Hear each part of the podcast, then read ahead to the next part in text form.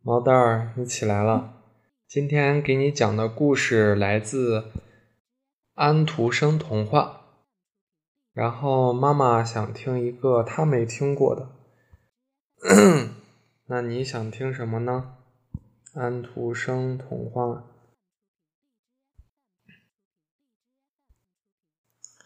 找一个妈妈没有听过的。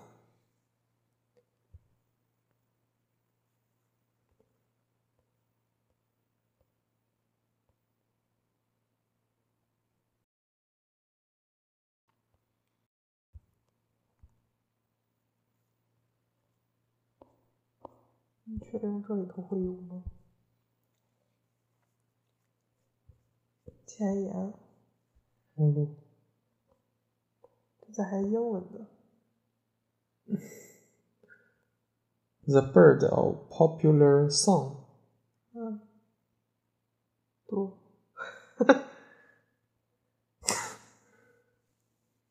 这咋还收费？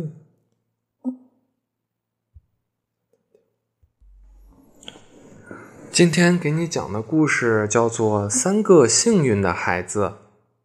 很久以前，有个父亲，他有三个儿子。有一次，他把三个儿子叫到跟前，给第一个孩子一只公鸡，第二个孩子一把镰刀，第三个孩子一只猫。镰刀是割草或者收割谷物等用的工具，由刀片和木把构成。他对三个孩子说：“我已经老了，快要死了。我想在我死之前再为你们操一次心。钱我是没有的，我现在给你们的东西看起来值不了多少钱，但问题在于你们如何利用它们。假如你们能找到一个地方，那儿的人对这类东西还比较陌生，那你们就发财了。”父亲死了之后，老大带了他的公鸡外出，但他到了一个地方。那儿的人都已经熟悉公鸡，在很多城市里，他从远处就见公鸡栖息在钟楼顶上，身子随风摆动。在每个村子里，他都无数次的听见公鸡鸣叫。没有人对公鸡感到惊异，以至于他想要在公身公鸡身上走运，变得没有希望了。可是后来，他到了一个岛上。那儿的人完全不知道世界上还有公鸡这玩意儿，甚至不知道怎么划分一天的时间。他们只知道什么是早晨，什么是晚上。可是，在夜里，假如他们不是一觉睡到天亮，而是夜间醒了过来，那他们终究没有一个人可以知道准确的时间。瞧，他说，这是一只很特别有用的动物，它头上戴一顶。红宝石般的桂冠，夜里到了一定时辰，它就向你报时，一共三次。到了最后一次鸣鸡时，太阳马上就要从东方升起来了。假如它在大白天鸣叫，那就是提醒你们天气要发生变化了。那的人们对公鸡都非常感兴趣，他们一夜没睡，带着巨大的喜悦。听公鸡在半夜两点钟、四点钟和六点钟鸣啼，向人们报时。他们问带公鸡来的人可不可以出让这只动物，要多少钱？他回答说：“大概与一头驴子的是驮的金子差不多。用这么便宜的价格换这么一只珍贵的动物。”他一直叫着，于是就高兴地给了这个人。一大袋子黄金。他拿了这么多金子回家时，他的两个弟弟都震惊了。“哇哦，你搞到了这么多钱！”于是他到处碰到的都是农夫，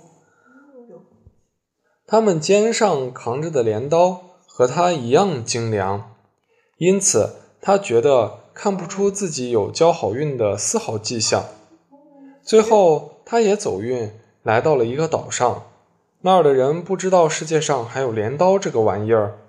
那儿的麦子熟了以后，农夫就在田边架起大炮，用炮弹把麦秆打了下来。这样干不一定打得准，因为有的炮弹从麦田上飞过，并没有打到蓝麦麦秆上，有的打中的不是麦秆，而是麦穗，这样麦穗儿给轰光了，同时还毁了特别多的庄稼。此外，大炮轰鸣会发出令人心烦的噪啥声，于是他用镰刀当场做了精彩的表演。他用镰刀轻轻地割麦，杆子迅速倒在地上。这场表演让站在一旁观看的人惊得目瞪口呆。他们很高兴地拿出他要求的价钱，把镰刀买下来。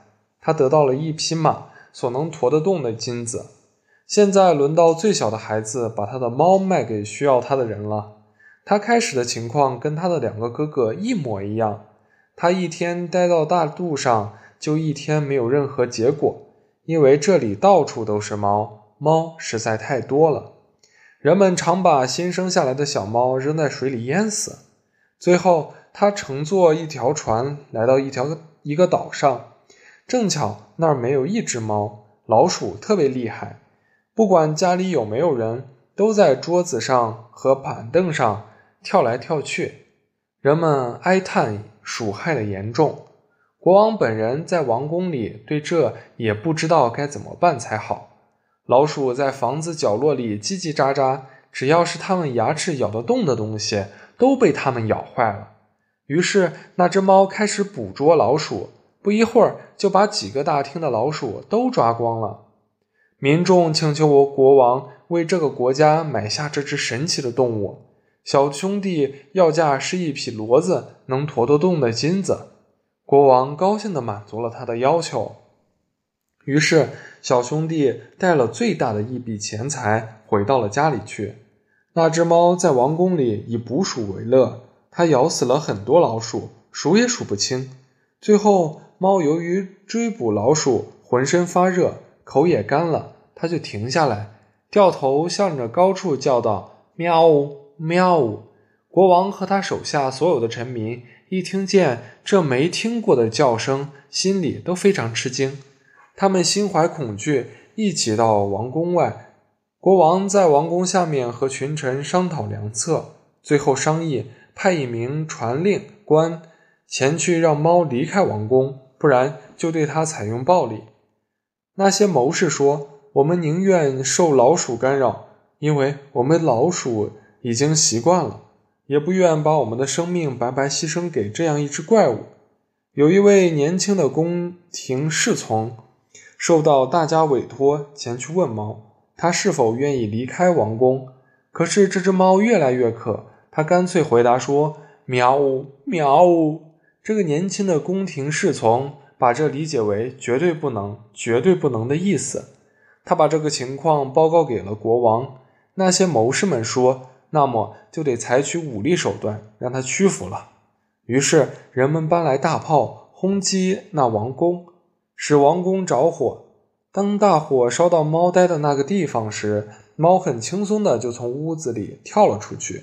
但那些包围王宫的士兵没有听到声音，他们不停的轰击。直到王宫被炸成了平地。好了，毛蛋儿，故事讲完了，你要陪妈妈乖乖的睡觉哦。